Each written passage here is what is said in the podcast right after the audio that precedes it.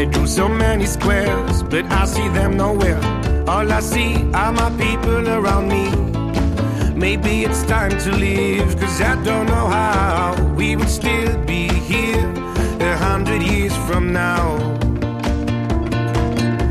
When everybody knows that people always cross the border, then why do we stay here and wait till we go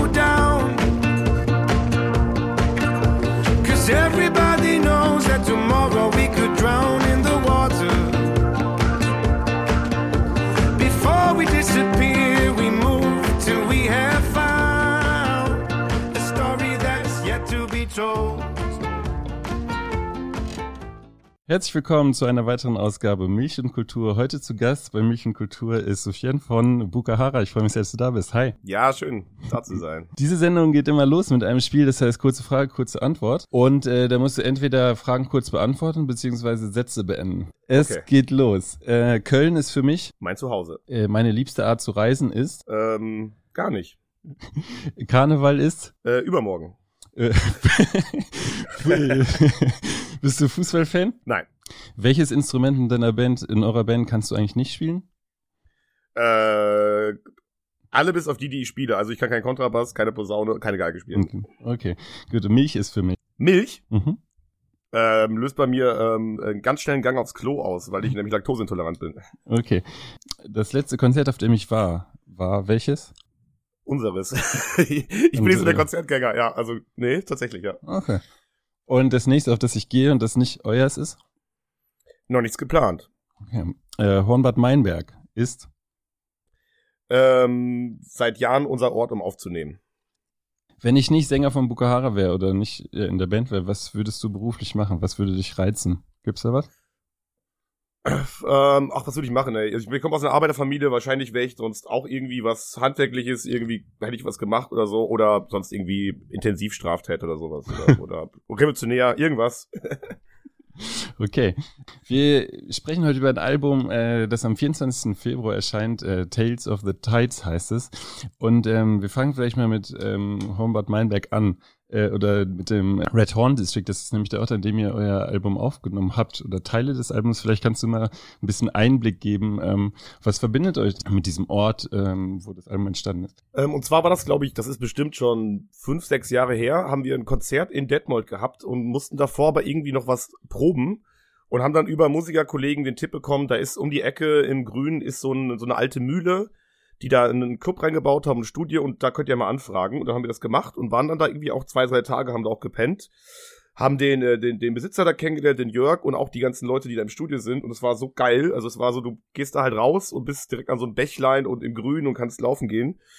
Und irgendwie ist dadurch eine Connection entstanden. Das heißt, wir haben unsere Probephasen vor der Tour immer gemacht und dann immer auch ein kleines Warm-up-Konzert und dann auch das erste Album aufgenommen und jetzt auch das zweite tatsächlich aufgenommen und haben mit den Leuten da eine ganz enge Verbindung und auch mit dem Ort. Das ist einfach irgendwie, ja, es ist geil. Du bist im Studio und du gehst kurz ein, machst die Tür auf eine rauchen und stehst halt mitten im Wald. Das ist irgendwie geil.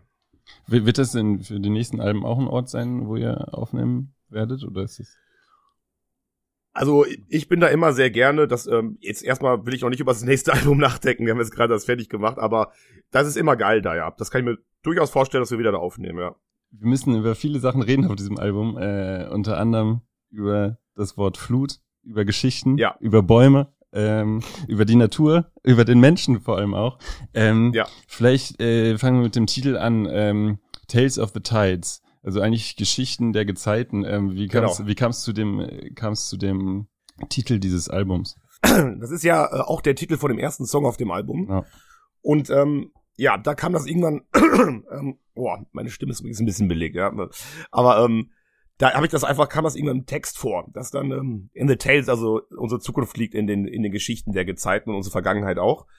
Und irgendwie hat das so programmatisch das ganze Album zusammengefasst. Ich finde, es klingt ganz schön, man kann das grafisch gut aufarbeiten und irgendwie steckt das so den, den inhaltlichen Rahmen für das ganze Album. Also die, es sind alles kleine Geschichten, die alle irgendwie connected sind mit dem Thema Flut und Wasser und so weiter. Und dann war das irgendwie, war das in dem Moment, wo ich das dann in dem Text geschrieben habe, war es irgendwie sofort mir klar, so muss das Album heißen. Ähm, vielleicht gehen, kommen wir mal zum ersten, ersten Song direkt. Äh, Tales of the Ti äh, Tales of the Tides heißt er. Und ähm, was, ich, was mir aufgefallen ist, was sich so ein bisschen durch das Album zieht, dass ähm, das Thema der Bäume, sage ich mal, äh, sehr, ja. sehr oft aufgenommen wird und eigentlich äh, geht es auch um ein Vermissen der Bäume. Die Bäume sind ein Rückzugsort vielleicht auch und der, der, der verschwindet. Und ähm, gleichzeitig steigt aber auch die Flut oder durch die steigende Flut ähm, verschwinden diese Bäume auch. Ähm, wieso, wieso zieht sich dieses Thema bei euch durch das Album? Also erstmal war ich schon immer ein ganz, ganz großer Fan von Bäumen. also ganz klar. Äh, Wälder, ich bin auch, also bin auch im Land aufgewachsen und Bäume und Wälder waren immer die Natur, schlechthin. So, da waren, da hast du irgendwie Tiere gesehen und das war einfach so, du bist raus aus diesen ganzen Straßen und Häusern und Siedlungen und sowas und warst dann im Wald und das war für mich immer die Natur schlechthin. Und ähm, nur als Beispiel war ich tatsächlich dann jetzt äh, an Weihnachten bei meinen Eltern, die da immer noch wohnen und bin dann in diesen Wald gegangen, den ich wirklich auch mein Leben kenne und da steht kein einziger fucking Baum mehr. Das ist natürlich jetzt, das sind die Borkenkäfer gerade. Aber du gehst da halt rein, das war immer so mein Rückzugsort, auch zum Nachdenken und sowas und äh, das ist halt einfach apokalyptisch, weil das ist, du gehst da rein und da steht kein Baum mehr. Das sieht aus, als wäre da irgendwie Gift ausgelaufen oder so. Was ich, was mich krass berührt hat, irgendwie so. Und ähm, ja, ich glaube, weil das für mich immer so Bäume immer irgendwie stehen für so einen eigenen Organismus, in dem man selber ganz klein ist, so und da so nochmal so reingeht, nochmal spürt diese Riesenbäume dann herum, wenn ja, wenn die fallen und äh, oder abgeholzt werden und irgendwie, dann ist das für mich, glaube ich, immer ein bisschen auch das Symbol dafür, dass ähm, ja, dass da irgendwas mit hohem Tempo im Gange ist, was durchaus sehr schnell sehr gefährlich werden kann. Und ich, ähm, wahrscheinlich, wenn ich jetzt irgendwo anders auf der Welt aufgewachsen wäre, dann wäre es vielleicht eher die, dann wäre es irgendwas anderes wohl. Aber ich glaube, genau, hier ähm, sind es einfach die Bäume, die so ein bisschen stehen für alte ökologische Systeme, die im Einklang sind, wo es ganz viele Lebewesen gibt, ein ganzer Lebensraum. Und daran kann man, finde ich, so exemplarisch irgendwie auch sehen, was passiert, wenn wenn einmal diese Dominostein-Kette so anfängt zu fallen, so dann, äh, weil wenn dann die Bäume fallen, dann sind die Tiere weg, dann sind die Insekten weg und so weiter und äh, deswegen hält das, glaube ich, oft so, ja, hält das irgendwie für mich oft ein Beispiel so für die Natur. Die eigentlich im Einklang lebt und das, äh, da kommt vielleicht auch der, die, die kommen die Gezeiten ins Spiel ähm, und die aber aus dem Gleichgewicht gerissen wird. Würdest du sagen, das ist ein großes Thema dieses Albums? Also, dass der Mensch dieses äh, Gleichgewicht eigentlich zerstört. Ja, es geht auf jeden Fall um das, um die Beziehung des Menschen mit der Natur, wobei das an sich ja auch schon sehr komisch ist, weil da macht man ja schon mal eine Trennung auf zwischen dem Menschen und der Natur. Und ja, ich muss ja, auch ganz ehrlich ja. sagen, so, genau. und ich muss auch ganz ehrlich sagen, so alles, so sehr vieles, was im Zuge jetzt dieser Klimakrise und sowas gesagt wird oder im Zuge des Artensterbens oder so weiter, hat, hat mich immer schon so ein bisschen äh, ähm, gestört, weil es immer so voraussetzt, dass es gibt den Menschen und die Natur. Und ich glaube, das ist eins der Probleme daran, was gerade passiert. Und deswegen ging es äh, das versuche ich da auch ein bisschen in diesem Album zu ergründen, weil deswegen ist ja so, deswegen liegen ja auch irgendwie unser Schicksal liegt auch in den Gezeiten und in den Wäldern und so weiter, weil wir sind ja nicht einfach irgendwas, was völlig isoliert existiert und wir mhm. machen alles kaputt, sondern wir sind ja ein Teil dieses riesigen Organismus Erde. Und ich glaube, das ist irgendwie, so wie wir aufgewachsen sind in der Zeit und auch in diesem jetzt hier in Deutschland zum Beispiel, hat man da irgendwie auch ein seltsames Verhältnis zu, finde ich so. Also man, man nutzt die Natur, benutzt sie auch, aber man ist irgendwie, man ist was anderes. Und ich glaube, es ist mir ganz wichtig, genau das auszuloten. Also inwieweit sind wir überhaupt anders und vielleicht muss es da auch ein Umdenken geben, dass wir nämlich Teil dieser Natur sind und dieses Kreislaufes sind und deswegen auch was ändern müssen und nicht, weil wir jetzt die, der, die, der böse Mensch macht alles kaputt. Dieses Narrativ, das hat noch nie was gebracht, glaube ich. Das ist so wie wenn du irgendwie im Fernsehen ähm, ähm, gab es damals dann immer diese Sachen von äh, von den hungernden afrikanischen Kindern. Was das hat ausgelöst, dass du irgendwie ein schlechtes Gewissen hattest. Es hat aber nichts verändert. So und ich glaube, das ist so ein bisschen. Da ging es mir rum, so ein bisschen diese zu, zu, nochmal klarzustellen oder die Frage in den Raum zu werfen: ähm, Sind wir wirklich was anderes als ein Vogel in einem Wald oder so? Und ich glaube, das ist so. Das finde ich gerade sehr spannend, sich nochmal noch mal neu Gedanken zu machen, was eigentlich unser Verhältnis ist zu unserem um zu unserer Umgebung, zu unserer Umwelt. Also vielleicht äh, trifft es auch den Punkt ganz gut, dass man nicht sagt, der Mensch macht die Natur kaputt, sondern wir äh, bringen uns selber aus dem Gleichgewicht, weil wir ja dazugehören, so dass man das nicht trennen sollte, sondern dass diese Erzählung wieder zusammengehören muss. Genau, und absolut. Und eben da deswegen auch brauchen wir gerade eine ganz krasse Radikalität, auch um grundsätzliche Dinge neu zu denken, weil ja, irgendwie haben wir jetzt ein System, würde ich mal sagen, seit 500 Jahren so, so, so spätestens seit der Entdeckung der neuen Welt in Anführungszeichen ist hier ein System an den Start gekommen, was über den Globus verteilt hat und immer mehr Fahrt aufnimmt. Und man weiß eigentlich schon längst, okay, das kann nicht endlos funktionieren. Aber es, es, man merkt ja gerade, die Leute kleben sich mittlerweile auf der Straße fest und radikalisieren sich da auch zunehmend. Ähm, es wird so nicht, wird sich das wahrscheinlich nicht wirklich verändern. Deswegen die Sache ist, ey, lass uns doch mal versuchen, wirklich neu zu denken. Lass uns den Menschen neu denken, lass uns die Welt neu denken, die Umwelt, Natur, diese ganzen grundsätzlichen Begriffe. Weil was wir da haben, ist immer noch das Erbe der letzten paar hundert Jahre wo das alles neu definiert worden ist irgendwann mal. Kommt die Gezeiten ganz explizit in dem äh, Titel des Albums vor. Das Thema Flut ist ja auch, äh, sag ich mal, kulturhistorisch eigentlich äh, also besetzt durch die Sinnflut oder Sinnfluterzählungen. Mittlerweile ist es aber auch äh, in den Medien sehr häufig zu lesen im Hinblick im Zusammenhang mit äh, Geschichten von Geflüchteten, beziehungsweise nicht von mit Geschichten von Geflüchteten, sondern einfach um ähm, äh, zu beschreiben, wie groß die Anzahl von Geflüchteten ist, die die Grenzen überqueren. Was hat dich an diesem äh, Thema Gezeiten gereizt äh, bei diesem Album? Also ich habe im Vorfeld, als ich angefangen habe, darüber nachzudenken, was ich eigentlich da erzählen will beim Song schreiben, bin ich immer wieder in verschiedenen Momenten auf dieses Thema Flut und Wasser gekommen. Und eben genau, auf den verschiedensten Ebenen. Zum einen habe ich mich so ein bisschen damit beschäftigt, mit wirklich diesem Flutmythos. Da kennen wir die, die, die äh, Noah mit der Arche. Genau. Aber mhm. man kennt weltweit über 500 verschiedene Flutmythen aus den verschiedensten Kulturen weltweit. Und es gibt ja auch verschiedene Theorien, woran das liegen kann, dass es zum Beispiel das Ende letzten Eiszeit war und wirklich eine Menge Eis geschmolzen ist und plötzlich ganz viel Wasser freigesetzt wurde. Es ist ja wirklich der Meeresspiegel gestiegen, es sind Seen über die Ufer getreten und Flüsse und so weiter. Dass das sowas wie eine kollektive traumatische Erinnerung ist, die sich jetzt über die letzten, weiß ich nicht, 11.000 Jahre in Geschichten und, und Märchen und Mythen weitergetragen hat. Und das fand ich erstmal super spannend, dass es irgendwas gab, was durchaus möglich ist, dass es wirklich tatsächlich global alle Menschen angegangen ist. So und ähm, jetzt gerade sind wir an einem Punkt. Ich weiß zwar, dass jede Generation immer denkt, jetzt endet die Welt, aber ähm, es ist ja gerade einfach wissenschaftlich auch so, dass das Szenarien ausgemalt werden, dass wirklich der Meeresspiegel wieder steigt, dass wirklich wieder Küsten und Inseln weggeschwemmt werden und so weiter. Und das fand ich ganz super interessant. Dass ich hatte auch mal kurz dann irgendwie so eine Idee wie, was ist, wenn das gar keine Erinnerung war, sondern eine Vorahnung in all diesen Kulturen oder sowas, keine Ahnung.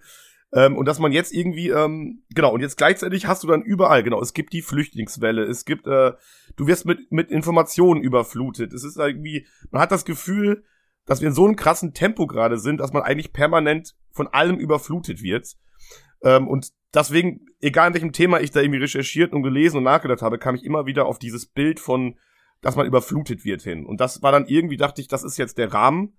Ähm, so, das ist dieses Bild für dieses Album einfach. Dieses Flutding, in dem Sinne, dass man von der Flut eingeholt wird oder von der oder von der Ebbe irgendwie abgegrenzt wird, aber auch im Sinne von, wenn das so ist und alle angeht, dann können wir vielleicht auch unser Schiff da durchmanövrieren und können auf zu neuen Ufern. Bevor wir gleich mal über das Bild, äh, das in den Medien von Flut gezeichnet wird oder von Wellen, ähm, kommen einmal, äh, du hast gerade gesagt, von, es gibt verschiedenste äh, Flutmythen, beziehungsweise auch Sintflutmythen. Ähm, ihr habt ja auch sehr unterschiedliche Wurzeln in der Band. Ähm, gab, kannten die anderen in der Band auch andere Mythen? Also, ähm, oder war das du der, der sich dann informiert hat und, oder wie gab's, ist da, sind da Gespräche bei euch entstanden darüber? Naja, man muss ja sagen, also unser Bassist, der kommt ja aus äh, Palästina, mhm. Äh, und unser, unser Geiger äh, ist zwar in der Schweiz aufgewachsen, aber hat jüdische Wurzeln. Mhm. Und das ist ja der, daher kommt ja diese Geschichte, die wir haben. Das heißt, jetzt Max und ich, wir sind beide in Deutschland aufgewachsen äh, und das heißt, daher kommt das ja aus dem Nahen Osten. Das heißt, wir haben da eigentlich alle, ob es jetzt, das steht ja im Alten Testament, also irgendwie haben wir da, glaube ich, der, sowohl der Islam als auch das Judentum, haben wir alle die Geschichte, aber die ja auch schon viel, viel älter ist. Die wurde ja auch da schon nacherzählt. Mhm. Ähm, und ich wusste es auch nicht, dass es tatsächlich ich wusste, dass es, dass es sehr viele von diesen Mythen gibt in verschiedenen Kulturen, aber ich wusste nicht, dass es wirklich auch in, in Kulturen gab, zum Beispiel auf dem, auf dem amerikanischen Kontinent, wo es ja nicht zu der Zeit keinen regen Austausch gab und sowas. Und bis zu den Inuits. Und es gibt das in Russland, es gibt das in China, es gibt das in, also so, das heißt, irgendwie, das fand ich super faszinierend, dass, ähm, dass es, dass es irgendwas passiert sein muss, was, also es muss irgendwas passiert sein, sonst wäre es ein krasser Zufall. Und ähm, genau, aber wir, wir kennen tatsächlich jetzt, wir kennen, glaube ich, alle die gleiche Geschichte von Noah, der da mit seiner Arche rumgeschippert ist. Und bei den Inuit, weißt du, hast du da noch Erinnerungen, wie da Flutmythen aussehen? Äh, nochmal, nochmal. Äh, bei den Inuit, weißt du da, wie da Flutmythen oder was da sich erzählt wird? Oder wie das unterschiedlich ähm, was ist? War denn, oder irgendein Beispiel, was du vielleicht an was du dich noch erinnerst, was andere. Ja, es gibt auch sehr, sehr lustige Geschichten. ja, erzähl mal, dann, ja. Äh, ich krieg die aber nicht mal alle hin. Es gibt nicht da Geschichten okay. aus Ostasien von einer äh, von, der, von der großen Schildkröte, die quasi die Welt auf sich, ähm, auf sich lasten hat und dann hat sie aber irgendwie gezuckt und dadurch sind die Wellen ausgebrochen und sind über die Welt gekommen. Oder es gibt in der, äh, in der indischen Kultur gibt es eine Geschichte von, äh, von der, von der Göttin, die irgendwie als, als Fisch ein, einem Menschen aus dem Fluss entgegenspringt und ihn warnt davor, dass die Flut kommt. Es gibt's aber auch bei, bei den Native Americans gibt's die. Und es sind, die sind alle natürlich immer in der Sprache und in den Bildern vor Ort, also ob es jetzt ein Fisch ist oder eine Schlange oder, oder eine Schildkröte, aber eigentlich erzählen die alle was sehr, sehr ähnliches, dass es irgendwann einen Punkt gab, wo irgendwie alles weggewischt worden ist, gewaschen worden ist. Und es gab eine Art Neuanfang. Und ich glaube, das ist so, das hat ja auch eine krasse Kraft. Also wenn es, wenn man sagt, so es gab irgendwann mal, in der Bibel ist es da, Gott war zornig und hat dann quasi alle Sünden vom Erdball gewischt und nur einer hat überlebt, so quasi eine Family mit allen Tieren. Ähm, das hat ja auch eine krasse Stärke, so ein Narrativ. So, und ähm, deswegen, das ist, glaube ich, gerade das dann jetzt zu, zu übertragen auf unsere Zukunft und zu denken, ey, okay, wenn, wenn jetzt wirklich irgendwie was krasses passiert, eine krasse Dynamik an starke, ob es jetzt wirklich Wellen sind oder ob es zum Beispiel genau Klimawandel bringt auch mit sich, dass eine ganze, ganze Menschen, noch viel mehr Menge Menschen als jetzt unterwegs sein wird, so und äh, migrieren wird. Und es wird, wenn jetzt schon von Flut gesprochen wird, bei irgendwie Leuten, die, die gerade äh, in Syrien vom Krieg fliehen, dann muss einem schon bewusst sein, dass das, dass wir über ein paar hundert Millionen Menschen reden, die auf den, die sich auf den Weg machen werden. Das wird eine, das wird eine Menschenflut dann sein. Und dann denkst du auch so, okay, wenn du jetzt die Medien verfolgst und sowas, jetzt gerade war das Erdbeben in der, in der Türkei und in Syrien, und direkt geht's wieder darum, so, ey, können wir das packen? Jetzt kommt eine neue Welle, neue Welle von Menschen kommt. Also, und dann denkst du so, ey Leute, wenn wir so jetzt schon denken, dann sind wir auch null vorbereitet auf das, was uns bevorsteht. Mhm. Und dieses, das finde ich irgendwie, das ist auch auf eine gewisse Art empören, dass man auf der einen Seite will man niemanden hier haben und will nicht irgendwelche Leute haben, auf der anderen Seite lebt man irgendwie genauso weiter, wie man es tut und ist einer der größten Verursacher von all dem, was Fluchtbewegungen auslösen. Das ist irgendwie, ja, da verarscht man sich auch irgendwie selber auch so ein bisschen. Vielleicht nochmal ausgehend von dem Titel, in dem, also bei den Gezeiten spielt die Flut ja eigentlich äh, eine Rolle im System, also quasi genauso dabei wie die Ebbe und hat auch gar nicht unbedingt was Bedrohliches. Ähm, ich habe heute tatsächlich nochmal nachgeguckt, also auch äh, mit dem, was du meinst im Hinblick auf Erdbeben und äh, mhm. tatsächlich die Welt natürlich Bild sowieso, aber auch in der Tagesschau wurde das äh, die Flüchtlingswelle, ähm, also Caritas, ja, die Welle äh, wie die Welle, ja. Ähm, das ist natürlich äh, erweckt oder gibt ein Gefühl von äh, Bedrohung, ne? Die, die Geflüchteten bedrohen uns, äh, es gab eine Riesenwelle, vor der wir Angst haben müssen. Das ist ja jetzt nicht neu, sondern das hatten wir vor, was war das, 2015 schon, ganz ja. das gleiche. Aber es gab sehr wenig Diskurs darüber, Diskussion darüber, ob, ähm, wie äh, Sprache auch dann Wirklichkeit schafft, ne? Äh, hat euch das auch gefehlt ähm, oder wie hast du das wahrgenommen zu dem Zeit? Ähm, also das wirklich große, große ähm, Medien, ne? Also ja und auch sowas wie das Boot ist voll und diese ganzen Sachen. Ja. Genau, was ich halt wirklich dann irgendwie ähm, spannend daran fand, ist, ich glaube wirklich, dass Wasser und auch genau dieses Überfluten sowas wirklich einfach so was sehr, sehr traumatisch ist, für, ist für, für sehr, sehr, sehr viele Menschen. Also auch wenn es lange verrückt ist, aber ich glaube, die Sache, Wasser ist irgendwie noch schlimmer als Feuer im gewissen Sinne, weil es irgendwie noch, noch mächtiger ist und noch größer ist. Und deswegen triggerst du natürlich sofort menschliche Urängste, wenn du das Bild beschreibst, dass du überflutet wirst von fremden Menschen ähm, das ist natürlich, das Bild ist, da kommt eine Riesenwelle auf uns zu, die hat Power, es ist wie ein Tsunami und der wird uns davon wischen, so davon waschen. Und natürlich schafft, wenn das dann die großen Zeitungen Titel, wenn das dann irgendwie äh, in der Tagesschau gesagt wird, so die zweite Flüchtlingswelle kommt, das ist ja wirklich genauso wie beim Tsunami oder bei einem Seebeben, dass dann wie, okay, jetzt kommt die zweite Welle. Das, das, das, das ist zerstörerisch, da hat man keine Kontrolle drüber ähm, und das kann uns auch vernichten. Also das, das ist natürlich, das macht natürlich krass was aus, ob man ob man da über Menschen redet, über Familien und Schicksale und Biografien, die vor etwas fliehen, oder ob die alle unter dem Begriff Welle oder Flut zusammengepackt werden. Das ist natürlich auch eine krasse Entmenschlichung. Ja, ja voll. Glaubst du, dass sich das ändern wird? Also glaubst du, dass das nochmal, ich habe da kaum Diskussionen mitbekommen, also vielleicht Le Freunde oder so, die sich damit beschäftigen, die da mal gesagt haben, das kann man nicht sagen so, aber in der Medien habe ich wenig Diskussion darüber mitbekommen, dass, wie man darüber spricht. Wobei man ja eigentlich in der Politik äh, sehr oft darüber spricht, wie man miteinander spricht, aber sehr wenig ja. wurde das thematisiert. Also ich habe es hier und da mal, ähm, auch damals so dann 2016 nach dieser ganzen Geschichte, ähm, habe ich das hier und da mal gelesen, dass man wirklich auch mal über das Wording nachdenken muss, so. Aber ähm, du merkst es ja jetzt, genau. Also es reicht ein Erdbeben kommt, und, ne? und zack, kommt wieder eine neue Welle. Das ist wirklich so, das ist, das, das greift, glaube ich, das, das knüpft an ganz, ganz alte Geschichten eben an. Und das ist, äh, klar, damit schürst du eine Menge, Menge Angst. Eine Menge, Menge Angst in der Bevölkerung. Weil, wenn du sagst, es kommen irgendwie 100.000 Menschen, ist was anderes, als wenn du sagst, es gibt eine, es gibt eine Flut an Flüchtlingen. Das ist halt irgendwie, das ist was anderes. So. Zweite Sache, die Angst macht, vielleicht in verschiedenen Ländern, sind Grenzen. Und es gibt einen Song auf dem Album, der heißt äh, Border. Und mhm. ähm, Du hast im Interview, glaube ich, zu diesem Album auch schon gesagt, dass du das, dass wir eigentlich haben wir veraltete Regeln, die keiner mehr versteht. Und ja. ähm, wir müssen einfach mal damit klar oder müssen einfach mal zur Kenntnis nehmen, dass Menschen seit Ewigkeiten Grenzen überqueren. Und ja. ähm, dass es jetzt äh, nicht etwas äh, so Besonderes ist. Ähm, was würden das verändern, äh, wenn man äh, das einfach von, davon ausgeht? Menschen überqueren Grenzen, das ist ganz normal. Ähm, was würde das in unserem Denken ändern? Also zum ersten Mal finde ich das super spannend, dass man, dass man, dass die meisten Leute denken oder beigebracht bekommen, dass die Vergangenheit der Menschen irgendwelche isolierten Nationen oder Reiche waren, ähm, die nur für sich waren. Das, das ist halt einfach falsch. Weil so, seit es Menschen gibt, gab es immer Austausch, es gab immer Wanderbewegungen, es gab immer Akkulturation und Vermischungen. Und das braucht der Mensch auch. So, das, das, das ist einfach so, wie, wie ein Ökosystem eine Biodiversität braucht, so brauchen wir das auch kulturell. Also das war erstmal das Erste, was ich super wichtig fand, dass man, das kann jetzt auch, was ich, die AfD oder die ganzen rechten Populisten, die malen so ein Bild, dass jetzt plötzlich kommen fremde Elemente so rein, aber die eigentliche Geschichte davor, 2000 Jahre lang quasi, waren, waren die Germanen unter sich. Das ist natürlich Schwachsinn. Also, ähm, ähm, und dieses, also in dem Song Border ging es halt wirklich darum, so, ähm, dass man zum Beispiel im Af auf dem afrikanischen Kontinent, wohl diese absurde Sache, dass da irgendwelche Leute sich da auf der, was war das da, die, die Wannsee-Konferenz oder wo das war in, äh, in Berlin, ähm, ähm, war das die Wannsee-Konferenz oder waren das die Nazis? Wo diese, diese Kolonial-Dings da, wo die einfach da sich getroffen haben mit den, mit den Mächten, die Kolonialmächten quasi aus Europa und ja. einfach random Grenzen gezogen okay. haben, wohl durch irgendwelche ethischen Gruppen und einfach so random am Papier einfach so, dass dieses ganzen Kontinent aufgeteilt haben.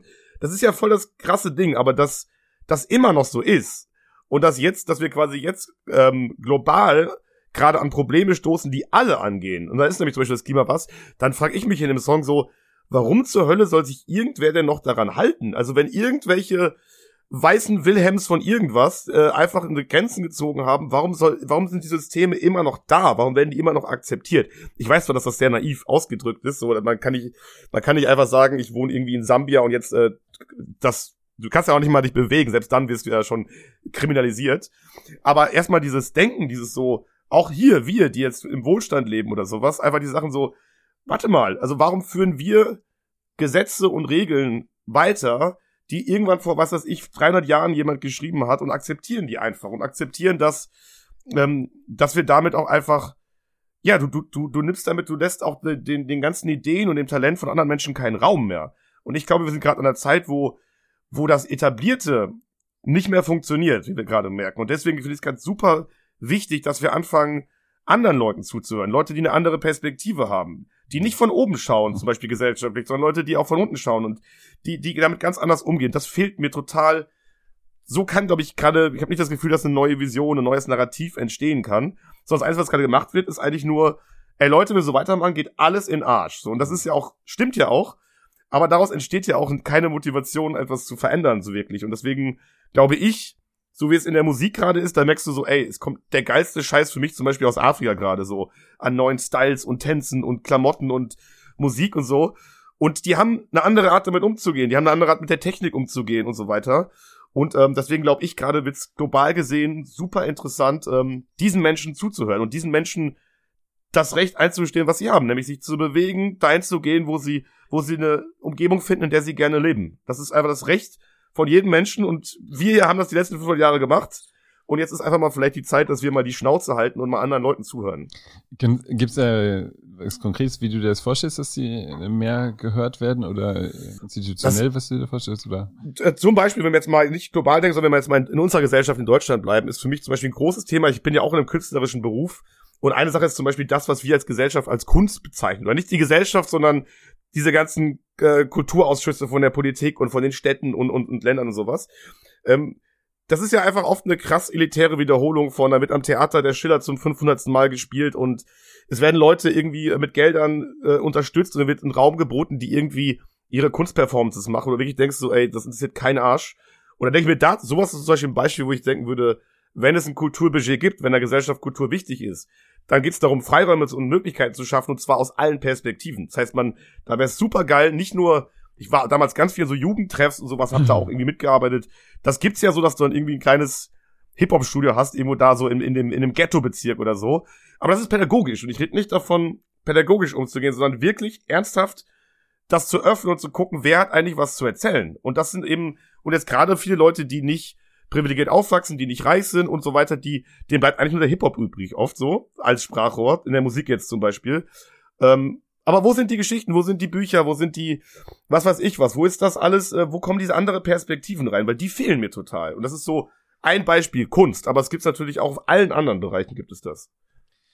Würdest du sagen, in dem Bereich äh, spielt das Thema Angst auch eine große Rolle, dass man einfach Angst hat vor, vor Filmen? Dass, dass vieles Bestehende auch äh, einfach anders wäre oder gar ja, nicht mehr klar. so. Also Mhm. es gibt ja dieses Wort, ähm, äh, die kreative Zerstörung, die immer so einsetzt in der Gesellschaft, wenn, wenn es tatsächlich einen großen Umbruch gibt. Weil was natürlich dann passiert ist, dass die Leute, die jetzt am mächtigsten, am reichsten sind, also die am meisten von dem, was ist, profitieren, von den Machtstrukturen und so weiter, natürlich haben die natürlich immer Angst, dass sie das verlieren. Und deswegen müssen die natürlich, deswegen, für mich ist das deswegen wird dann der Schiller gespielt, weil man bestätigt sich auch in, in dem System, was man hat. Und wenn jetzt plötzlich Leute kommen, die nämlich ganz anders sind und plötzlich die besseren Ideen haben und plötzlich die bessere Kunst machen und plötzlich sowas, dann wird denen halt der Rang abgelaufen. Und deswegen, das ist eins der großen Probleme, dass die Leute, die den größten Einfluss und die größte Macht, das größte Kapital haben, eigentlich grundsätzlich immer daran interessiert sind, alles so zu halten, wie es ist, weil sie ja davon profitieren. Und das, deswegen von denen erwarte ich nicht viel. Deswegen muss es, glaube ich, von uns kommen, so. Ob jetzt als Musiker oder als mit in einem Podcast, was weiß ich was, einfach Leuten Raum geben, eine, eine Plattform geben, den zuhören und auch denen das Gefühl geben, es interessiert auch. Deine Geschichte interessiert auch, weißt du, und das ist wichtig. Und ich glaube, das ist äh, auf jeden Fall mal ein Anfang, wie man, wie man, ähm, wie man was verändern kann, weil, wie gesagt, von vielen Leuten kommt es nicht. Das merke ich gerade so. Mhm. Oder viele merken das gerade. Vielleicht in diesem Kontext noch sprechen wir über den Song äh, Trail of Bones. Ähm, Ja. Vielleicht kannst du mal was zu der Geschichte des Songs äh, sagen. Ja, Trails of Bones, da habe ich auch lange, oder haben wir auch lange überlegt, ob wir den überhaupt so machen können. Also in Zeiten, wo ja auch viel über kulturelle Aneignung und, und die Perspektive und sowas geredet wird, ist auch wichtig, dass man sich sowas fragt. Und es ging darum, dass ich mit einer Freundin ein Gespräch hatte. Es, es gibt tatsächlich so von der Westküste Afrikas äh, nach Amerika. Also ähm, gab es diese Wege, wo die, wo die Sklaven transportiert wurden. Und natürlich sind super viele Menschen auf der Überfahrt gestorben und wurden über Bord geworfen. Und tatsächlich ist bis heute sind da eine Menge Knochen in dem Sediment auf diesen, auf diesen Seerouten. Es gibt eigentlich so Knochenwege, Trails of Bones. Und darüber rede ich, deswegen ist das Ganze wie so ein, auch wie so ein Working Song quasi aufgebaut. Aber dann gibt's irgendwann dieses, diesen Break und es geht darum quasi, das, was passiert ist, daran können wir nichts ändern. Das waren irgendwie ein paar hundert Jahre, wo es das gab. Es gab diesen Dreieckshandel und es ist ganze Menge Leid verursacht worden. Aber während wir da gerade drüber reden, entstehen neue Knochenwege im Mittelmeer. Da sterben einfach die ganze Zeit Menschen und wir, wir sind dabei. Also wir, das heißt, in tausend Jahren werden da immer noch Knochen liegen, so. Und das ist, äh, und wir können da gerade was dran ändern. Und ich glaube, das ist so, ja, das ist die Aussage von diesem Song. Also, es gibt eine Vergangenheit, die ist gut zu kennen, aber vor allem muss ein Bewusstsein, dass es jetzt entsteht auch eine neue Vergangenheit. Ich frage dich jetzt mal trotzdem in, in diesem Kontext vielleicht, also dass du so auch sehr politisch denkst und auch deine Politik in, oder deine politischen Überzeugungen in die in die Musik bringst. War das für dich immer klar eigentlich? Oder Nein, überhaupt nicht. okay. Überhaupt nicht. Nee, nee. wo- wodurch kam Also- das für dich? Ähm, also ich habe, wie viele andere auch, war Musik am Anfang für mich nämlich eben das Gegenteil davon, nämlich nicht die Auseinandersetzung mit der Welt, sondern es war ein sich wegträumen. Es war eine Art von Eskapismus. Man konnte über, ich konnte einen Song schreiben über alles, was ich will und konnte das empfinden so. Und ähm, dann war eigentlich der Kehrpunkt, war dann wirklich tatsächlich 2015, als ich plötzlich so ähm, ähm, durch die ganzen geflüchteten Menschen plötzlich auch der Diskurs in Deutschland krass nach rechts verschoben hat. Es wurde ganz schnell sehr legitim Sachen zu sagen, die davor noch gar nicht klar gingen. Also sehr, sehr rechte Sachen, sehr faschistische Sachen zu sagen. Und ähm, das hat ja auch mich unmittelbar betroffen. Also ich meine, ich bin ja auch, mein Vater ist aus Tunesien, meine Geschwister und ich, wir kennen das alles so, dass wir da irgendwie am Dorf waren, wir die Braun, wir waren die Schwarzfüße und Ölaugen und sowas. Also das ist ja nichts Neues, aber plötzlich, damals am Dorf ist das immer nach zwei Bier so rausgekommen. Und plötzlich ist das so, was immer schon da war, schwappte so aus dieser Gesellschaft raus. Und da dachte ich dann, okay, fuck, nee, nee, nee, jetzt muss man, da habe ich diesen Song No damals geschrieben. Und das war tatsächlich der erste politische Song, den ich geschrieben habe. Und das ist ja auch sauschwer, weil du musst ja die Balance, du willst ja nicht mit dem Zeigefinger irgendwas erklären. Es darf aber auch nicht kitschig werden. Und es, und das war ein bisschen der Anfang. Und dann, glaube ich, bei allen weiteren Songs, die dann kamen, ich meine, das darf man auch nicht vergessen, seitdem, es, es nimmt Fahrt auf. Es passiert ganz viel politisch, gesellschaftlich, global. Davor war, war viel mehr Ruhe irgendwie am Start. Es gab zwar auch eine ganze Menge Scheiße, aber es war nicht so dieses, wenn man sich jetzt so Bundestagsdebatten gerade anhört mit irgendwelchen Anträgen von der AfD und sowas, da geht's ja hoch her. Also die Emotionen gehen hoch. Es geht plötzlich um extremere Meinung und sowas. Alle merken, irgendwas muss sich verändern. Und ich glaube, deswegen ist dann meine oder unsere Position, dass wir gerade äh, Zuhörer haben, Touren spielen, auch eine Menge Aufmerksamkeit bekommen, war dann für, ist für mich jetzt gerade einfach auch eine Verantwortung. Einfach eine Verantwortung. Ähm, also ich, ich erwarte von niemanden, keinem Künstler sowas, dass er das macht. Also es ist genauso wichtig, dass Leute sich immer noch hinfortträumen und Leuten Raum geben, mal eine Pause zu haben von all dem Scheiß. Aber für mich war es irgendwie klar, auch mit dem, was wir darstellen, so mit unseren eigenen Hintergründen und sowas, war es in den letzten Jahren immer klarer, okay, es ist auch irgendwie meine Verantwortung, auf, auf Sachen hinzuweisen, Impulse zu setzen. Wenn die Leute aus dem Konzert gehen, ist mein, mein größtes Ziel ist, dass die Leute da rauskommen und am nächsten Tag wieder in ihren Alltag gehen und irgendwas mitgenommen haben. Irgendwie in ihrer in der Meinung, ey, ich kann mitgestalten, ich kann was gegenhalten, wenn auf meiner Arbeit jemand einen blöden Spruch macht. Irgendwie daraus eine Energie mitnehmen aus diesem, aus diesem Ding. Und das, genau, deswegen durchaus, inzwischen würde ich schon sagen, dass es durchaus politisch ist, ja. Hm. Also hat sich für dich die Aufgabe, für dich als Künstler sozusagen auch da ein bisschen geändert. Ja, abs absolut. Absolut. Davor war es, genau, war es, hat es eine andere Funktion, ja. Du hast gesagt, es passiert viel eigentlich jetzt gesellschaftlich auch, es wird auch äh, debattiert. Ähm, wie ist es innerhalb der Musik? Also beobachtest du da auch deutschsprachige Musik? Also wie du hast gerade das Boot ist voll äh, genannt von, äh, oder Faber ist ja auch ein Künstler, der ja. sich da diesem Thema, äh, sag ja, ich mal, ja. annimmt, Migration, aber auch generell politischer äh, deutscher Texte. Ähm, ja. Beobachtest du das auch oder ähm, mit Interesse oder wie ist das bei dir da? Auch, auch das hat sich verändert, weil ich glaube, wir haben damals haben wir auch nie so richtig reingepasst. Also wir haben weder irgendwie einen bestimmten Stil gehabt, noch waren wir irgendwie, also wir waren nicht zu einer gewissen Szene zugehörig oder sowas. Und haben da, glaube ich, lange auch mit Spaß unser eigenes Süppchen gekocht. Und deswegen habe ich zum Beispiel an deutschsprachiger Musik eigentlich gar nichts gehört. Das war so, das kam bei mir nicht vor, weiß ich auch nicht. So, ich hatte einfach keine Band. Es gab mal hier Seed und Peter Fox und solche Sachen. Rap habe ich auch nie gehört.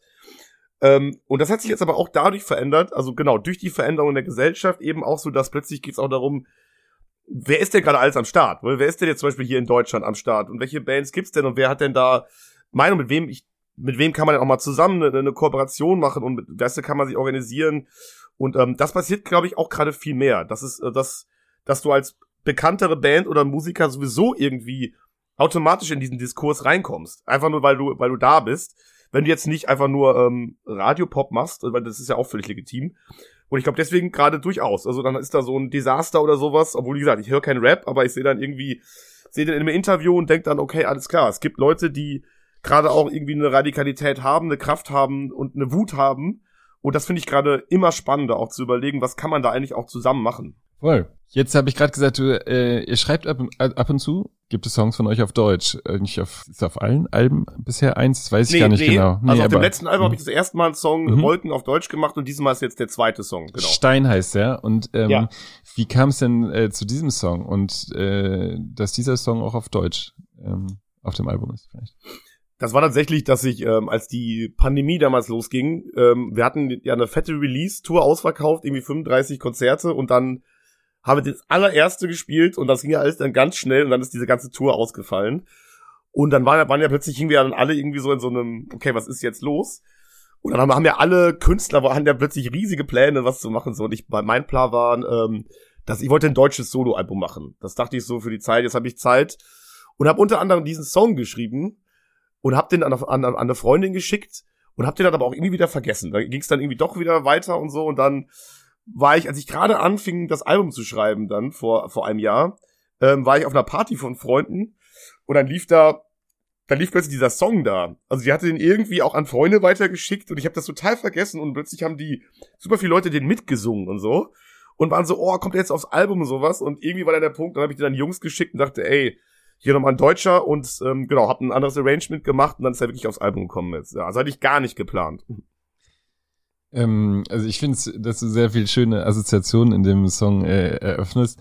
Ähm, ich ich finde, man kann jetzt gar nicht so ein oder zwei Sätze da rausgreifen, aber ähm, was ist, warum geht es um Stein? Einfach, ähm, es geht um der Stein, also du, eigentlich greifst du, finde ich, verschiedenste Assoziationen äh, eines Steins auf. Ähm, aber äh, vielleicht will man auch, willst du auch gar nicht so viel darüber reden. Wie ist das bei dir? Achso doch, ich kann das, also ähm, also die, die Idee, das Gefühl, was in dem Song drinsteckt, ist ja im Endeffekt, ist das jemand, der abends irgendwie in der Bar ist und dann so durch die, durch die, durch die nächtliche Stadt läuft. Und ähm, dieses Gefühl, dieses ganz simple, fast schon Kinderbild, so ich wäre so gern ein Stein im Meer. Oder stell dir vor, ja. du wärst ein Stein im Meer. Ähm, niemand wird dich fragen, ob du einsam wärst und äh, was was da oben passiert, wäre mir egal, weil ich da unten bin. Ist einfach so dieser dieses Ding, was wir eben auch schon hatten, wenn du Momente hast, wo du wirklich overwhelmed bist mit all dem, was gerade passiert, wenn du dich auch noch irgendwie interessierst und merkst so, boah, Alter, was gerade, es gibt so viele Themen, die so krass und so komplex sind und so heftig auch sind. Ähm, Ob es jetzt, du hast den ganzen Rassismus, der die ganze Zeit sich immer weiter steigert. Du hast die Leute im Bundestag sitzen, dann hast du einen Krieg, dann hast du die Pandemie, dann hast du, äh, dann hast du die Klimakrise und so weiter. Und dann, das ist ja irgendwann einfach too much. Also irgendwann bist du ja einfach auch voll und dann kommt dieses ganz simple Ding, boah, ich würde einfach gern nur sein. Ich würde einfach gern als Stein am Meeresboden legen und ich lieg da 400 Jahre so und ähm, ob da oben sich die Leute abmurksen oder was weiß ich was. Also kurz dieser Moment, oh, ich brauche jetzt eine Pause. Und ich glaube, das ist auch der Song im Album, das ist diese kurze Atempause. Einfach dieses kurze so, boah, ich wär, würde einfach gerne mal chillen. So einfach dieses so, einfach gerne sein. Ich wäre einfach gerne, ich wäre gerne ein fucking Baum. Also ich würde einfach irgendwie gerne, dann kommen die Borkenkäfer, aber da kann ich auch nichts dagegen tun. Ich kann nicht wegrennen. Die Bäume haben wir schon am Anfang gehabt. Ähm, ich finde einen sehr schönen Satz, äh, den singst du, glaube ich, am Ende des Albums äh, auf dem Lied, äh, in dem Lied äh, Follow the Moon. Mhm. Ähm, the trees have changed their songs. Ja. Ähm, der letzte Song, Follow the Moon, also als ich den gehört, habe ich äh, das Gefühl gehabt, du versuchst in dem letzten Song diese Harmonie, vielleicht die Ursprung, die es ursprünglich gab in diesem Zusammenspiel zwischen Mond, äh, Flu mhm. Gezeiten und wir in der Natur als ähm, Zusammenspiel mit der Natur oder ja, dass wir halt also leben einfach auf äh, äh, in der Welt, dass man das zusammendenkt und dass das wieder in so ein bisschen in diesen äh, harmonischen Zustand kommt. Und da gibt es den, den, Satz: The trees have uh, changed their songs. Das ist glaube ich nur ein kleiner Teil davon, aber trotzdem haben die Bäume ihre, man merkt oder die Person merkt, die Bäume haben ihre Lieder geändert. Ähm, war das die Idee, dass du das abrundest wieder, also dass du wieder eigentlich ähm, viele Themen verhandelst, die, die dir auch inhaltlich wichtig sind und wo, wo du auch aneckst und dann eigentlich wieder diese Rückbesinnung auf die Natur und äh, Folge dem Mond wieder, weil der Mond ist auch für der die Gezeiten wieder ins in, in ein, mhm. oder für die Gezeiten heißt und das hat doch alles eigentlich funktioniert. Ähm, ja, vielleicht, weiß nicht. Genau, also mir war es super wichtig, dass ähm, das sind ja auch teilweise heavy Themen, wo die da verarbeitet werden. Mhm. So, also äh, und mir war es total wichtig, ich wollte unbedingt am Schluss des Albums einen ruhigen Song haben, der einen zurücklässt mit, okay, jetzt habe ich das alles erzählt, irgendwie so, auch was, ähm, was uns bevorsteht womöglich und so weiter, was es für Gefahren auch gibt. Aber dann zu sagen, ähm, sich nochmal bewusst zu werden, so, ähm, dass, was ich am Anfang schon gesagt habe, dass, dass wir nicht die absoluten, zu 100% die Akteure in der Natur sind, sondern dass ich meine, der Mond ist, ist da schon länger als wir und die Gezeiten sind schon länger als wir da. Und deswegen am Schluss einfach dieses Ding so, ey, bei all dem Scheiß, der gerade los ist, ähm, sollten wir nicht vergessen, dass, genau, dass der Mond einfach sich weiterdreht und dass die Gezeiten weitergehen und wir auch nur ein Teil davon sind. Deswegen ist dieses so Just Follow the Moon, die vielleicht die Rückbesinnung auf das, auf das Ursprüngliche nochmal, nochmal zurückzugehen und, und sich zu trauen, nochmal ein anderes Verhältnis, ein anderes Bild zu denken und nicht das, was wir gerade haben. Und deswegen ist ja fast wie ein Kinderlied auch eigentlich so. So das Folge dem Mond und die Bäume singen ein anderes Lied und so. Also so sollte das aber auch sein. Das ist irgendwie, es soll einem eine gewisse, einen gewissen Komfort geben am Schluss und gleichzeitig sagen, ey Leute, es ist nicht, es ist nicht alles am Arsch. Also es, also es gibt Hoffnung. Es gibt Hoffnung und es liegt aber auch an uns. Ich glaube, das war so, so wollte ich gerne, dass es dass man so aus diesem Album rausgeht. Ich finde, äh, das Thema Angst oder vielleicht Angst ist das falsche Wort, aber spielt auch ein bisschen eine Rolle in diesem Song. Äh, die erste Zeile oder der erste Teil heißt, glaube ich, If you don't know what it means to follow your dreams, uh, because ja. you're too afraid to, to fall asleep, then uh, you just follow the moon. Das ist auch so dem äh, Zuhörer so ermöglicht, ähm, zu sagen, okay, ich entscheide, wie sehr mich das alles äh, von dem Album jetzt was angeht. Es ist aber auch völlig okay, einfach ähm, diese Musik zu hören als Musik und mich gar nicht ansprechen zu War das auch ein Punkt, der äh, da. Absolut, ähm, absolut. Also meine Philosophie quasi immer schon seit ich, ich meine, ich bin ja eigentlich Schlagzeug, ich habe Schlagzeug studiert und habe dann im Studium angefangen, okay, ich finde diese ganze Jazznummer hier lame, ich schreibe jetzt Songs. Und von Anfang an war meine Philosophie dahinter, jeder soll Zugang dazu haben zu der Mucke, jeder. Mhm. Also es ist mir ganz ja. wichtig, dass meine Mama die, die Songs irgendwie versteht und, äh, und die irgendwie hört. Und ähm, es geht nicht darum, was zu erzählen, sondern es geht darum, einen Raum aufzumachen, in dem jeder machen kann, was er will. Und mein Job ist es quasi, den Raum einzurichten So, das heißt, ich, ich kann dann auf Sachen aufmerksam machen und du kannst, wenn du Bock hast, in die Texte reingehen und du kannst da wirklich auch dich mit beschäftigen. Du kannst aber einfach in diesem Raum chillen und was ganz anderes machen. Und ich glaube, das war immer dieses Ding. So, jeder ist eingeladen, in diese Räume reinzukommen. Aber ähm, du kannst doch einfach die Musik schön finden. Das ist scheißegal. Also es ist, sobald das Ding draußen ist, ist es draußen und jeder kann damit machen, was er will.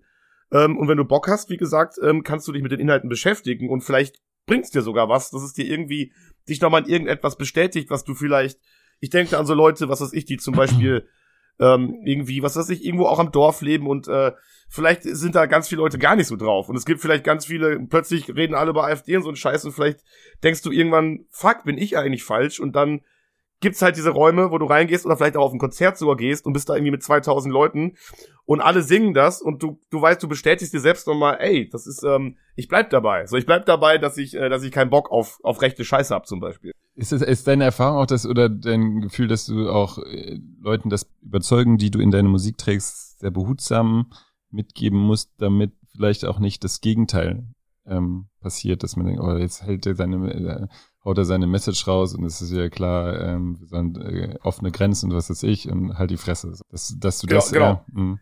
Die Gefahr besteht immer, weil ich weiß, das kennst du ja auch irgendwie so, dann gab's damals, dann hast du irgendwelche deutschen Reggae-Bands, äh, die dann irgendwie so diese ganzen großen Themen in so in so Klischeebildern raushauen, was natürlich auch Sta- der Style der Musik irgendwie ist, aber ähm, das fand ich irgendwie nie geil, wenn die jemand so, wenn einfach jemand so aneinander reiht, all diese diese Probleme, die gerade diskutiert werden und aber was bringt mir das, wenn das jemand einfach erwähnt? Deswegen es ist immer die das das Schwierige finde ich auf der einen Seite sich einem Thema anzunehmen, aber auf der anderen Seite eben erstens nichts zu erklären ja. und zweitens aber auch nicht, aber zweitens aber auch nicht Gefahr zu laufen, dass man einfach nur sich diese Themen nimmt, um sich dem Anschein zu geben, dass man jetzt was Politisches macht. So, weil das ist ja auch, passiert auch ganz schnell. Ja. Und wenn ich gerade dann versuche, das möglichst simpel zu halten und irgendwie auch vom Text und allem einfache Bilder zu kreieren und eine gewisse Simplizität auch in der Musik zu haben, läufst du immer Gefahr, dass irgendwas plötzlich, also ein großes Problem zum Beispiel ist, ähm, dass es teilweise harte Texte gibt, aber die Musik heiter ist oder, oder eine gewisse Leichtigkeit hat.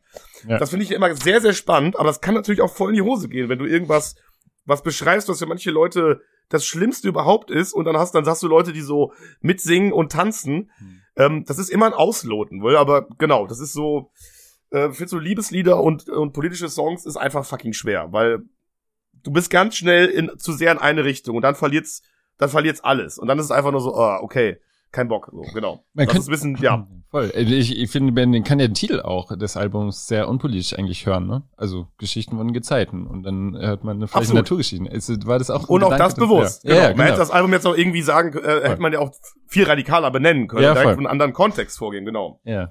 Es soll immer noch, es soll auch immer noch schön sein. Also es ist ja ganz wichtig, es soll immer noch einem irgendwie Lebenslust geben und Wärme geben und, äh, und, und auch Spaß. Das, das soll ja alles dabei sein. Also das ist mal, man kann das ja auch alles haben. Also genau so und so leben wir ja gerade. Auf der einen Seite musst du dir, also machst du dir bei jedem Tomate, die du kaufst, machst du dir Gedanken, was dahinter steckt. Es ist irgendwie alles, das ist ja auch richtig so. Aber auf der anderen Seite kann man ja trotzdem gute Freunde haben, kann tanzen gehen und, und weiß ich nicht. Und ich finde das total wichtig, da, ähm, da nicht nur einseitig zu sein, sondern wirklich so das Leben ist halt, ist halt sehr vielseitig. Und ich finde es geil, wenn man es schafft, das irgendwie zu kombinieren. So Spaß und, und Ernsthaftigkeit quasi. Ähm, bevor ich zum Schluss nochmal mit dir über Angst sprechen möchte, ähm, es gibt einen Song auf dem Album, der heißt Assad.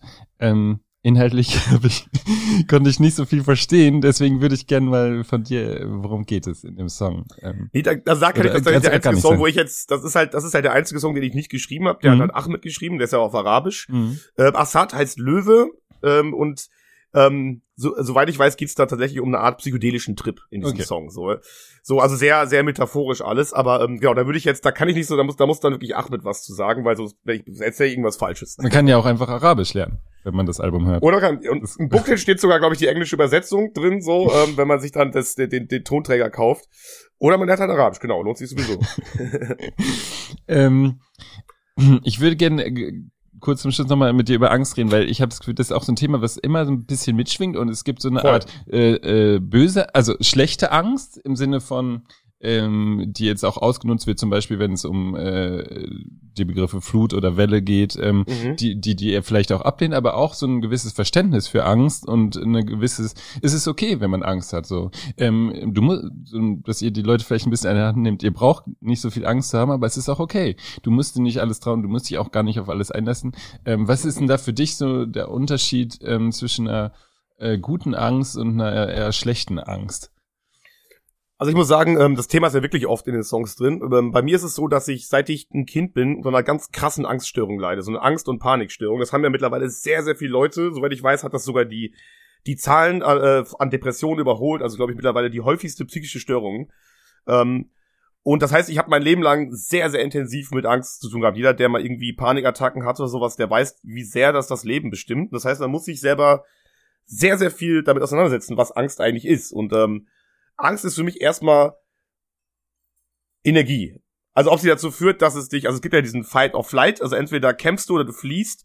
Es gibt auch die Starre, es kann dich auch lähmen, aber auch das ist eine Energie, das dich bremst.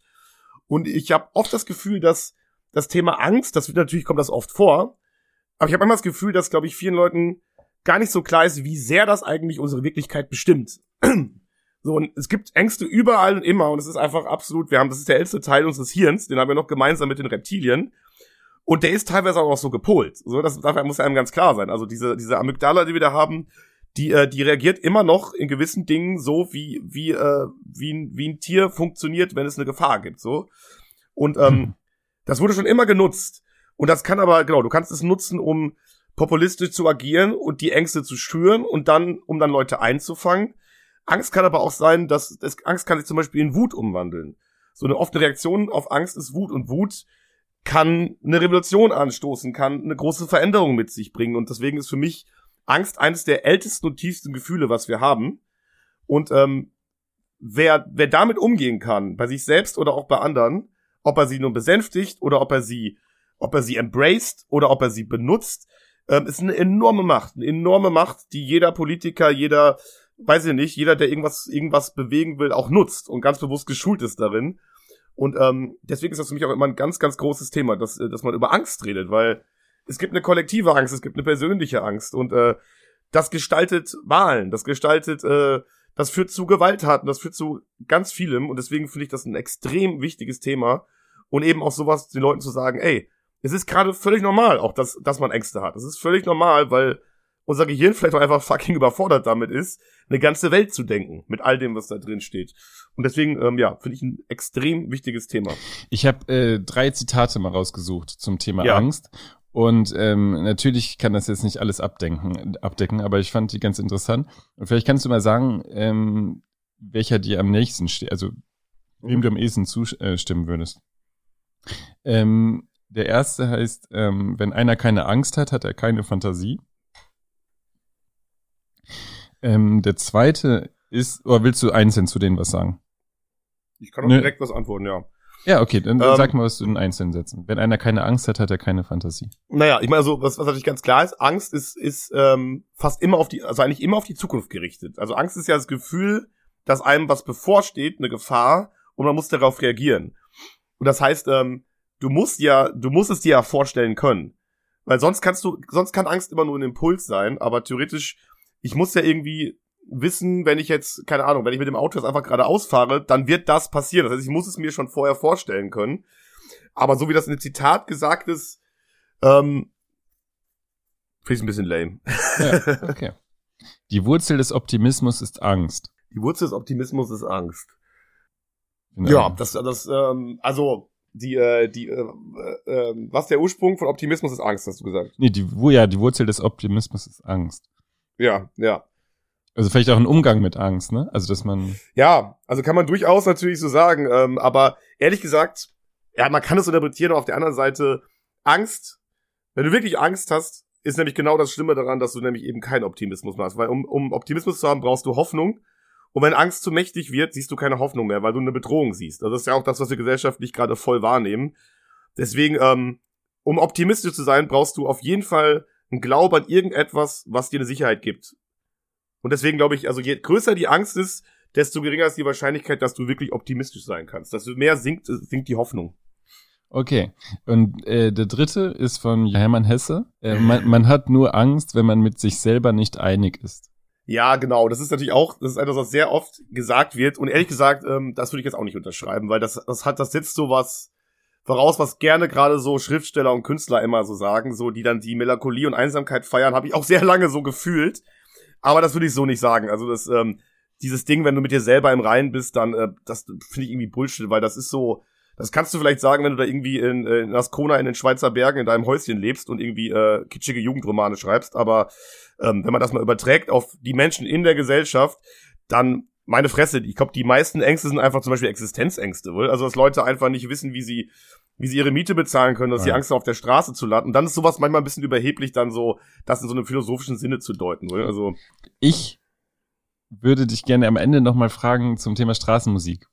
Äh, ja. Das was würdest du denn sagen, ähm, hat das mit der Band Bukara gemacht, dass ihr viel Straßenmusik gemacht habt ähm, oder macht es immer noch und werdet ihr es auch nochmal machen vielleicht oder wie sieht das aus bei euch? Also Straßenmusik machen wir tatsächlich schon länger nicht mehr, mhm. was aber auch einfach praktische Gründe hat, weil wir in zwei verschiedenen Städten, Köln und Berlin wohnen, deswegen man ist dann meistens auf Tour und so.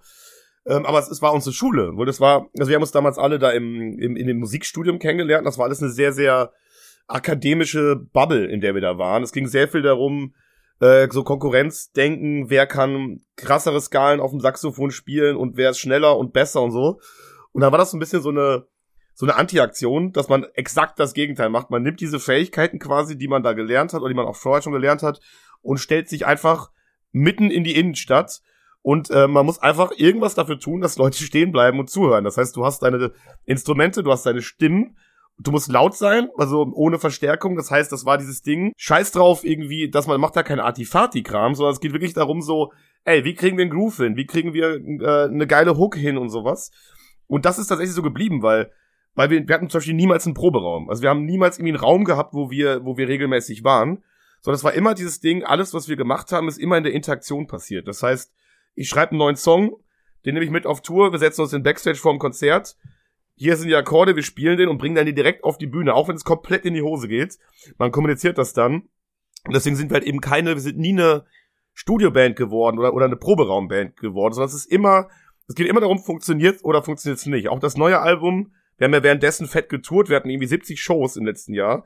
Dazwischen habe ich immer geschrieben und dann sind wir in diesen Tagen dazwischen immer dann ins Studio gegangen, aber haben die neuen Songs immer direkt ausprobiert schon, auch wenn die noch gar nicht richtig fertig waren. Ich habe da teilweise eine ganze Tour Songs gesungen, wo es noch keinen Text zu gab, also mit irgendwelchem Fantasieenglisch.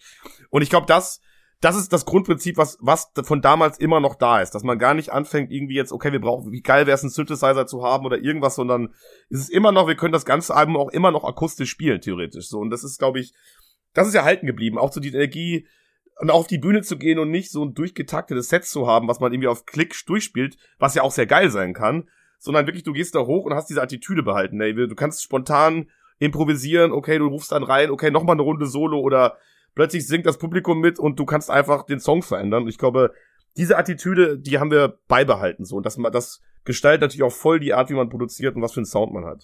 Jetzt seid ihr eine Band, die hat einen sehr unverwechselbaren Sound. Ist das ein Fluch oder ein Segen für euch? Also habt hast du das Gefühl, dass ihr euch auch noch äh, verändern könnt, also dass ihr euch verändern könnt, äh, genug Freiheit habt, äh, euch verändern zu können, auch den Sound von Bukahara verändern zu können? Oder ist das eher was, wo ihr sagt, ähm, das ähm, schränkt uns vielleicht auch ein. Also äh, für mich war das war das immer ein Segen, dass mhm. es eine Beschränkung gibt. Also ich, ich schreibe ja die Songs und mache auch immer dann so schon die Vorproduktion und die Demos und und äh, arrangiere das immer schon so ein bisschen und ähm, ich find's immer geil, wenn man einen Rahmen hat und innerhalb des Rahmens guckt, was kann man aus dem, was wir haben, alles machen, weil du weißt ja auch mittlerweile äh, brauchst du kein großes Equipment mehr und du hast da Libraries und du kannst machen, was du willst. Du kannst da ein Orchester hinterknallen, du kannst da, weiß ich nicht was, und da verliert man sich sehr, sehr schnell drin. Und deswegen ist es, fand ich es immer sehr angenehm, allein diese akustische Instrumentalbeschränkung zu haben, so. Und darin zu gucken, was ist darin alles möglich. Ähm, ist für mich jetzt aber auch so, jetzt haben wir, wir machen es seit 13 Jahren und das jetzt, das Album, was jetzt rauskommt, ist so ein bisschen die, für, für mich so ein bisschen die Essenz aus all dem, was wir gemacht haben. Es ist jetzt alles runtergedampft auf sehr minimalistische, klare Sachen, die wir mit diesem Sound erzeugen können. Und für mich jetzt so in die Zukunft gedacht, ich habe jetzt total Lust, ähm, diesen Namen Bukahara ein bisschen zu lösen von, das sind jetzt diese vier Dudes Und ich würde das gerne öffnen. Ich würde, ich hätte total Bock jetzt, was ich eben auch schon gesagt habe, mit anderen Leuten zu arbeiten. Ich habe total Bock, mehr Musikerinnen dabei zu haben. Wir sind einfach vier Typen so. Ich habe total Bock, irgendwie mit Frauen mehr, mehr zu arbeiten, auch Hast mit weiblichen? Stimmen und sowas. Hm.